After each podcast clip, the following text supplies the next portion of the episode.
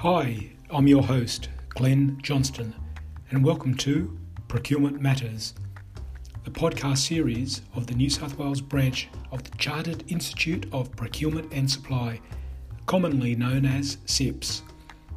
In this podcast series, we'll talk to procurement people of interest, ranging from those just starting their career journey through to seasoned leaders. We'll get some insights into what they are doing, what they love about procurement, and a little bit of insight into their personality. It's real procurement people talking with real procurement people.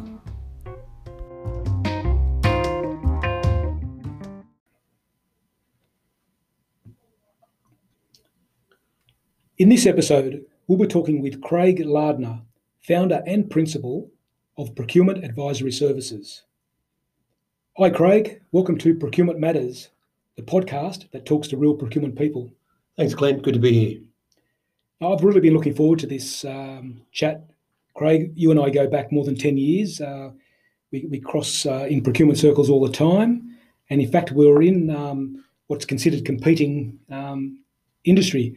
We were both in the, uh, the flour milling uh, business at uh, one time. And um, according to our C E Os, we weren't supposed to even talk, but uh, you and I know how to keep confidential uh, discussions confidential. Um, so we certainly kept our, our network going. Now, let me um, start with our, our first question that I, I like to ask all our guests, um, and it's about their identity. Um, so who are you? Well, Craig, Craig's, a, I guess, a born and bred procurement person, but Uh, that that wasn't how my start how I started my my career. Um, I was originally a, a cadet with B O C group straight out of college, and I was uh, studying accountancy. It took me eight years to pass a four year course, so that tells you how how much of an accountant I wasn't going to be. So uh, I I moved into um, into su- internal sales with B O C Gases, and then external sales, and then I worked my way through um, area management, and eventually uh, became customer service manager. National Customer Service Manager for Australia and New Zealand. Had a bit of a passion for customer service, and um, it was a change management role. Uh, the M D at the time wanted the organisation to be more customer-centric, and given that was my passion at the time, uh, he asked me to address that across the organisation. Three years later, um, whilst they were happy with that outcome, they said, this, this procurement thing looks like it needs some work. And I said, why? What's the matter with it? And he said, I think it's broken. Mm-hmm. Um, you know, we've got six states around Australia, and we don't procure together. Can you look into that? So I became the National Procurement Manager for Australia and New Zealand for three years. Um, I was born and bred in Sydney. Um, my my wife and three kids uh, grew up in Sydney. Uh, when I took the role for C P O of B O C Gases in London, which was a global role, we uh, we moved over to London, which was a three-year deal, and that became ten years. And it was a, a very important part of our um, of our life together as a family, but also for uh, for career building. Uh, I came back to Australia and uh, and joined George Weston Foods. So I'd been in B O C about thirty-three years, and straight out of college, and then uh, five years with George Weston Foods. Uh, I'm a cricket umpire on uh, on Saturday mornings, uh, not in winter, but in uh, in summer. Um, I go running uh, most mornings, and uh, my, my wife goes with me. And um, the three kids are all grown up now, and um, two with children. Uh, one lives in New Zealand. One lives in the Cayman Islands in the Caribbean. Um, she can't get home, unfortunately, because of COVID. And my other daughter lives just around the corner in uh, in the south of Sydney with us. So that's a little bit of my my time uh, work-wise. But I've been in and around S I P S for most of that career, including I was I was president in two thousand fourteen, and I was on the board for three years, which is also a great business experience. And it's fair to say, um, and all accolades to you, uh, the first global president um, from Australia on S I P S. I was, yeah. Um, they just had their first international president um, from Nigeria. All presidents before that had been um, uh, Brits, but you know, S I P S was born in the U K, so you can expect an organisation to grow up like that. Yeah. And when they wanted to expand their global footprint, they made a conscious decision to not just say we're more international, but actually be more international. And um, they'd operated for eighty years as the governing body of our institute. So to be the first Australian as uh, as president, yeah, that was a proud moment. Yeah, absolutely. Uh, well done. Um, now, what's your favourite book and why? Well, when I think about that, um, first I've got to admit that I'm not much of a book reader. Um, well, I thought I'd, I'd answer that question because I heard previous podcasts um, guests uh, ask that question. I looked up my bookshelf, and all the books belong to my, my wife, Gil, and my kids. I found thirteen books up there that belonged to me, so I had a good look at them. I read three of them, um, and then I found another one. Oh, I'd read four. So um, maybe my love of books was slowly increasing, but I do remember two. Um, and this this was quite a few years back as a, a learning young manager. Um, one was called Body Language by Alan Pease, oh, yeah. and one was called Moments of Truth by Jan Coulson, who was the C E O of S A S, Scandinavian Airline Services. He went in there when the airline was on its knees, and he turned it around just on the the work done on customer service improvement. Um, I learned a lot about um, motivation of people, changing an organisation off its knees and then to become one, one of Europe's leading international airlines. The um, the things I, I learned from both those books, um, you know, which originally I didn't fully understand, but I could honestly say I, I used those learnings consist- consistently year on year, and would you believe, right up to today. Ironically, what I learned in customer service, I use regularly in my procurement work. And what I learned about body language, I use in procurement work as well. In fact, I think I use that every day. And besides all that, they met my three criteria of a book worth reading. It has to be thin, has big font, and lots of pictures. I'm, I'm sure a lot of our listeners can relate to, to that criteria. Good. um, um, you might be able to uh, answer this one a little bit easier than um, if you don't read. Do, do you watch movies? And if so, what's your, your favourite movie genre? Oh, uh, yeah, well, you've, you've come to the home base there. um, I, I I can't split these three. And when you hear what they are, you'll probably understand why they're not particularly different. And uh, um, and, and I've joined them up as, as three that I can't can't separate. Ben-Hur, Spartacus, and Gladiator. And if you think about the storyline of those three three movies, the genre is pretty obvious. Yeah. Um, but the themes throughout them, um, which is probably why I was drawn to the three of them, and I've watched the three of them many times over, it's good versus evil, unexplainable cinematography, and action scenes that are just so hard to imagine how they pulled that off. And it's all set in ancient times. And in the end, the goodies win. Well, in two of those three movies, the, the goodie won.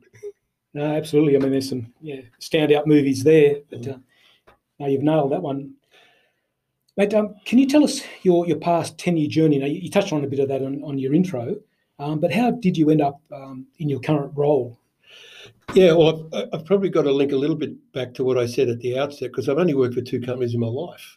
Yeah. Um, because the last ten years has been in my own my own consulting practice. Yeah. Um, but I ended up in my current role because of those two employers. Um, you know, I've worked for those two for, for, as I just said, for my whole career, and it was more their doing than mine. Um, that I ended up in procurement. There was thirty-three years with B O C, five with George Weston Foods. Interestingly, I, I had twelve different jobs with B O C, starting as a what was called then a cadet, which we now know as a graduate, came straight out of college. Um, only the last two of those twelve roles were actually procurement. Uh, the one with G W F was certainly procurement. So of the thirteen roles in total, before my current role in my own business, three of them were procurement. And I listened to Sarah Collins and yourself in, in the last podcast, and uh, I've got to agree with her one hundred percent. You don't fall into procurement. Procurement finds you. And it found me twenty-seven years ago. And I found my niche, and I've never left it. I've been in my own procurement and supply chain consulting practice now for the last ten years of those twenty-seven. Yeah, no, that's good. And I guess even though you are in you know, that, that consulting sphere, um, I, I know the work you do, and you don't just drop a report on a on a client's table. Uh, you, you help them implement and execute um, some of the findings in those reports as well. So you're you're still heavily invested in in the procurement outcomes. I am, and I guess my time is twenty years as a C P O. Um, I, I remember getting many reports from consultants and being left a little bit lost on implementation. Yeah. Um, not a novice, but I, I sure would have liked some serious um, hand-holding to deliver what the report was promising could happen. Yeah. So I, I just thought to myself, if, if I'm going to do this, I I, I want to make sure that the, the material discovered for, for the client is implementable, and that if it was up to me, I could implement it um, back in my old C P O roles. Because yeah. if it doesn't meet that criteria, then I'm probably setting the C P O up for failure, and I'm not about to do that. Hmm. Absolutely. I mean, it's your reputation as well as that of your, your client. Very true. Yeah. Now, can, can you tell us, um, what are you passionate about, both um, professionally and personally? Well, per, per, on the personal front, um, yeah, my family is head and shoulders above everything else. They're what I'd call my must-have. Uh, the other elements that feature are my want-to-haves, like respect, enthusiasm, community involvement, and things that are moral and just. That'd be my short list. Yeah. No, I understand that fully. Now, I know you love your job. Uh, I know you love the profession. But um, if you had a choice, uh, either right now or maybe starting over again, is there an ideal or a dream job that would uh, tick all of your boxes? There is one. Um, and I, I thought of this many years ago, actually, and it still would be my dream job. Or the way I look at it is, if I was coming back in another life, yeah, what might I want to be? Yeah. And it's the lead singer in a charts-topping band. and, and there's a reason for this, Glenn. Try as I have, I actually can't sing. I can't hold a single note. My singing is so flat, they wouldn't let me be in the school choir of fifty kids. I figured I must be pretty bad if forty-nine other kids can't drown me out. I, I, I chuckle because I, I, I'm sure we've had karaoke nights at some of our conferences. And uh, yeah, I think I've heard you uh, choke a, a tune or two. Okay, so let's move on, Glenn. uh, um, now, what's the best and worst part of your, your current job? And I know you, we, we shouldn't call it a job because it's a passion, but mm. yeah, but if you can expand on that for us. Well, first you need to know, and you probably do know this of me, and, and, and others that I've spent a lot of time with would know, but for, for everyone that's listening, I'm, I'm a social animal and, and a bit of an extrovert. Uh, working in those two corporates for so long meant that I could surround myself with people and business colleagues inside and outside those two corporates, both domestically, locally, and internationally. My current job in my own procurement practice doesn't provide that sort of interaction.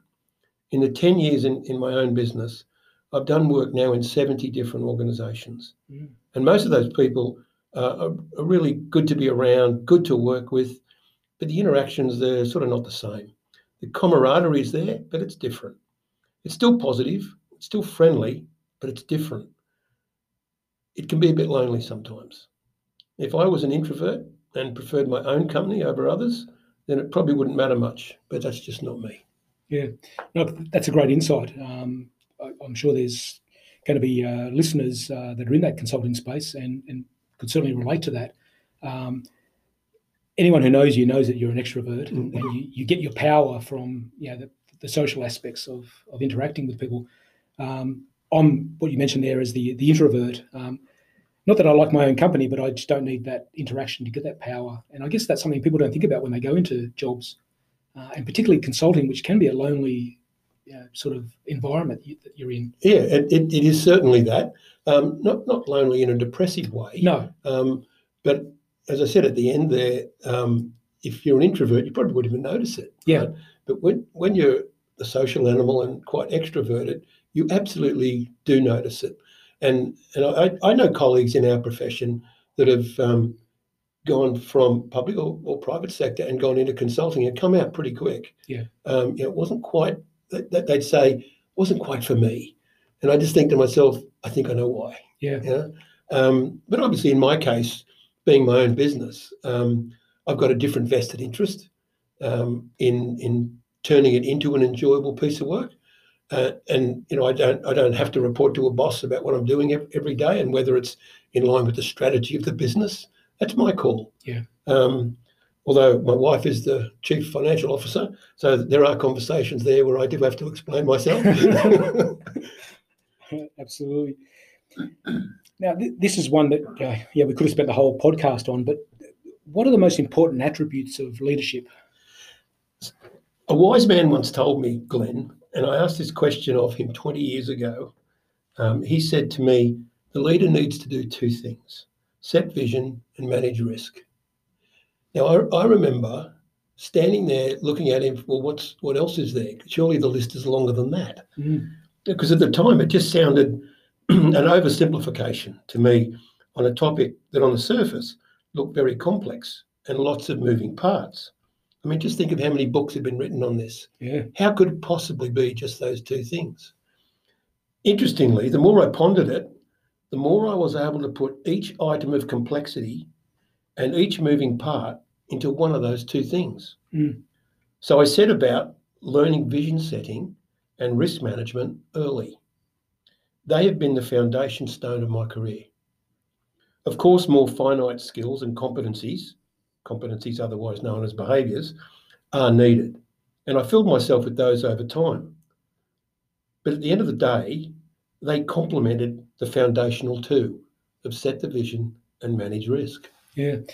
And you've really, you know, I guess, simplified that um, for the audience as well. I think people often overcomplicate leadership, um, and to hear it, you know, succinctly like that in, in two broad elements, mm. it's, yeah, it's quite a take on it. Well, it probably um, helped me initially eat that elephant in little bites, because if I if I wanted the right and privilege of leading a team, mm. um, I need to know what leadership is. And when he made it so simple for me, it actually, you know, it did light my afterburners. It did get me moving in the right direction. Yeah, that's great. Now, just, I guess, um, on, on that uh, question, do you have uh, role models or, or mentors? In a professional business context, yeah, I do. Um, in those thirteen roles I talked about, yeah. There was only one manager that I knew I didn't want to be like. All the other twelve had a mix of qualities that I could cherry pick from and try and emulate the best way I could. One of those bosses was a boss in London for ten years when I was there as the C P O. Part of loving that job that I was doing was actually watching the way he handled people, how he handled situations, and really insightfully how he handled himself. What, watching that over ten years grew me up corporately. I, I know I matured a lot faster in those ten years than the ten years before or the ten years after. That was the spike, because I had such a clever leading light to uh, mirror as much as I possibly could. In fact, he caused me to want to be a mentor for someone when I felt I was ready. Uh, that was back when I was in the U K. I've now got twenty mentees, Glenn, mm. scattered all over the world.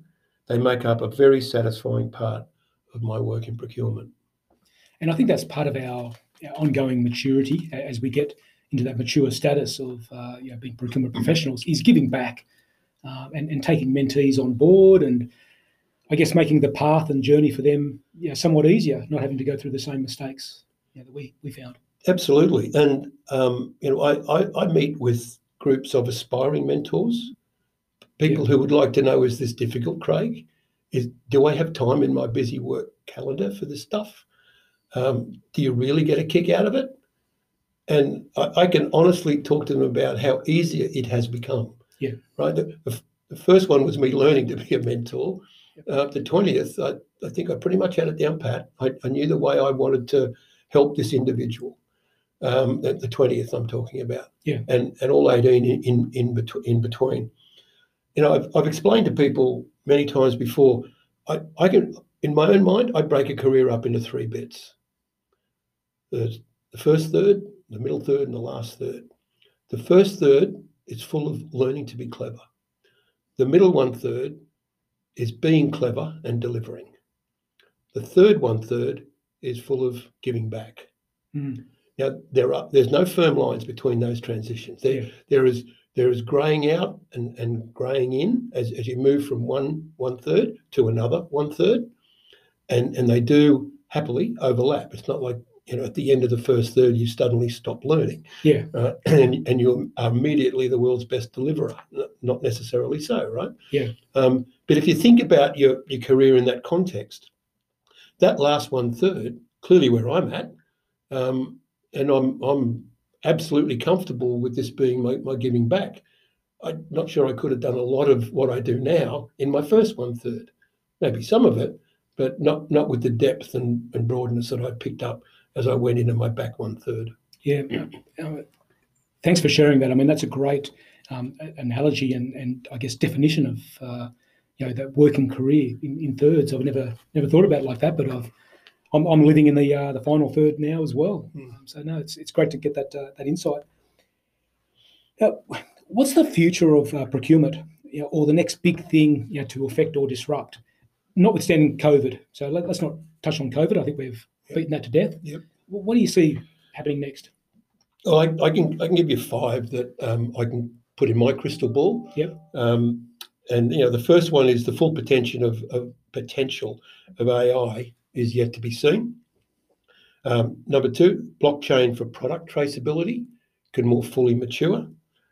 Um, number three, social procurement, close to your heart, I know. Yep. Will get stronger and stronger, happily, but sadly, only in those nations where the procurement, I'm sorry, where the government, not just the procurement people, but where the government values human rights and communities' health and well-being. Yeah.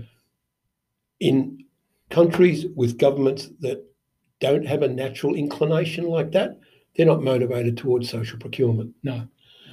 A four was, would, I would say, would be the emergence of collaborative procurement between like-minded governments in different countries, not just procurement, around the world. And it won't be just a cost saver, but in fact more as an economy builder. Mm. Now, if yeah. you'd have asked me this question eighteen months ago, I don't think I'd have thought of that one. Yeah.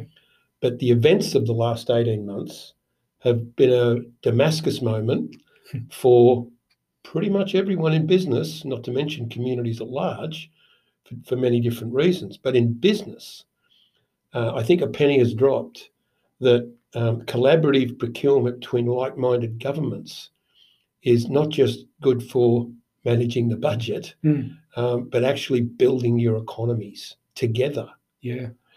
And the last one, uh, I've actually put, you know, this next big thing, if you like, um, yep. into the context of, there's a little bit of hope in this one, Glenn. Um, in my crystal ball, it's it's a little foggy, um, so that means it's a maybe. Yep. Um, but I'll, I'll add some hope to it in, in the hope that it actually transpires. If I could touch procurement with a magic wand, the procurement professional of the future will be business savvy, not just a good deal doer. They'll hold the gold medal in the art and science of generating collaboration. They will be the go-to person for their C E O who needs their whole organisation to be synchronised and aligned across the organisation and down the organisation, throughout the organisation. Having that reputation for procurement would be quite a badge of honour. Yeah, geez, that, that is an aspirational one, um, but I, I think it is achievable. I, I don't see any reason why it's not. Yeah. If if we all, you know, had some sense of subscription to it. Yeah. Um, yeah. You don't become a a great collaborator just from practice. There there are some skills to learn, mm. and most of them are around interpersonal and understanding other characters, other characteristics, knowing what to do when you come up against that characteristic. What behaviour should I display when I see that sort of display on the other side of the table? Yeah. And I'm I'm not limiting this prediction to the procurement world. Um, it, it's actually possible beyond procurement. Yeah. But in the yeah. context of procurement for today, I can absolutely see that as an achievable reputation for our profession. Yeah, no, I agree. No, that's excellent. Now, what advice would you have uh, for people entering into a career in uh, procurement, either straight from school or yeah, a mid-career sort of change? Yeah, when I heard you ask this question of a, of a previous guest, I thought, oh, here's an opportunity for my top ten. So I, I reflected on what's my top ten that could answer this question. Um, now, some of these do relate to someone first coming into the profession, yeah. but others do not. Yeah. So if we've got a, a listener who is, you know, mid, mid-career um, or in the latter end of, of career, but they still want to fine-tune their skills and, and, you know, be bigger and better tomorrow morning than they were today, then there's some things in here that uh, I hope they might want to ponder. Yep. But the first one was be an initiator. And w- one of the great tests of are you an initiator, someone who starts stuff, is have you got the courage to tackle what is perceived as impossible? Mm. Now, if I make that the first one, um, the, the second one is uh, is is going to help it be more successful than it first sounds, because if something's impossible, and how do you make it possible? But let's tackle that one in a moment. But that first one also means don't just keep doing on the tomorrow what you did on the yesterday. So number two, be a closer. Um, the H R directors will tell us that's a completer finisher. Um, those who talk a good game always could get found out. Yeah. Number three, give yourself permission to fail occasionally. Um, call it actually a learning experience, um, but remember what went wrong and don't repeat it. Number four was know everyone at work. I put inverted commas around everyone because obviously that's uh, yeah. that's an awful lot of folks to know. Yep. Uh, for people that work in bigger enterprises. But, you know, take the word for what it means, which is either everyone or everyone possible. Hmm. And the reason is your network is an asset. Now, the network has A and B. There's your internal network in and around your own business, your own organisation, and then there's the external network. In fact, the one that you and I are in, S I P S is a network. Yeah, absolutely. Um, the sustainability committees that you're on, that's a network. And the, the wider and stronger your network, the more options and thought inputs and insights you've got as a business individual, yep. maybe even as a person. And number five would be learn vision setting and risk management techniques early. Yeah. I think you know why that's in my list, because it, it became my foundation. It just might be for someone else as well. Yep. Uh, number six is be humble, and no one likes a peacock strutting around the office. Mm. Number seven, uh, your good name, and I mean your name, is worth more than any gift or gratuity from a supplier. A polite no thanks is your shield of armour for your reputation. Yeah, agree. I, I just add to that one that if you falter, or if you have faltered in the ethics field, and It's uh, there's been some blowback because of a bad decision you made. The sad thing is it actually never goes away. That's how costly that mistake can be. There's a lot of mistakes you can make as a as an individual and in business that you can make up for. You know, you can recover. Yeah. Um, you can you know do something that will minimise, maybe even eliminate the prior damage. This one doesn't. It might go from black to grey, but it won't go away. Yeah. And your good name is surely worth more than that. Yep. Number eight, uh, listen lots, talk a little. You'll learn more listening to others than you will listening to yourself. That sounds a bit like a proverb, doesn't it? Yeah. I might make a, a list of proverbs. I'll put it, probably put that one in. um, but I, I think everyone would probably get the message if I said listen lots and talk a little. Um, if you do all the talking, you, you're not doing it. Anywhere near as much learning from the other side than what you need to do. Yeah. Number nine, um, and I've sort of tried to live and breathe this one from, from my early years, but don't ever break a promise. Use the word promise, and put that in inverted commas, very carefully. The world is full of big talkers who fail to deliver. Yeah. So cherish the word promise, use it, but only when you know confidently you won't regret having used it. And number ten, uh, being true to something I said earlier to you in, in this discussion, go and mentor someone. And, and I mean right now. Don't wait until you're a C P O. Don't wait until you're in the back one-third of, uh, of, of your career. Yeah. So let, let's say one of your listeners now is in their first year as a graduate, because I came out of uni last year. They might hear me say this about go and be a mentor, and they say, oh, I'm not ready for that yet. I'm I'm still, you know, got my oil plates on. Well, actually, I've got to tell you that that myth is wrong. You just went through university. You survived, you know, heavy, intense education. Yeah. And you walked out with a qualification that's helped get you get you a job. Well, there's a uni student back there at the uni that you just went through who would love to talk to you about the challenges ahead because you've been through them and they haven't. That's a mentor. Absolutely. Even a um. Yeah, you know, a high school student who hasn't you know, gone down that journey yet. Yeah. You could mentor them. Absolutely. Yeah. And, you know, typically they're too shy to ask. Uh, they're, they're probably, and, and I've asked, so I know this to, to be true, uh, I didn't think, you know, I was worthy of a, a mentor yet. Well, wow. mm. Let, let's help them know that's not true. Yeah. Um, and, and the other myth, and I know this to be true because I've asked young professionals, they say, well, I don't know enough yet, Craig, about procurement. I said, who says it's about procurement? Yeah. Right? It could be about that educational journey. It could be to the high school student who's thinking about different careers on Careers Day. Yeah. And you you could take someone through what you've been through and then leave them to it. You know, being a mentor for someone is not a life contract. No, that's right. It can be a, a very short-term absolutely engagement as well. And it doesn't have to be locked in, you know, the first Tuesday of every month at nine a.m. we'll have our one-hour meeting. It yeah. doesn't have to be like that at all. Yeah. If you both consider that to be quite a good thing to do, then go ahead and do it. Mm. Get ready to change it. But if you don't think that's necessary, then, you know, a once-a-year chat, you know, the twenty men- mentees I told you about, yeah. a couple of them is a phone call once a year. Yeah. And that's them just checking in and filling me in on the latest best thing that happened or something that wasn't so great. Um, and that just suits them fine. Well, you know, when you're a mentor, what suits the mentee should be just fine. Don't, don't re-engineer something that they're not looking for. Yeah, no, absolutely. Uh, hopefully everyone's uh, writing these down as I just did. There's some some great nuggets in there.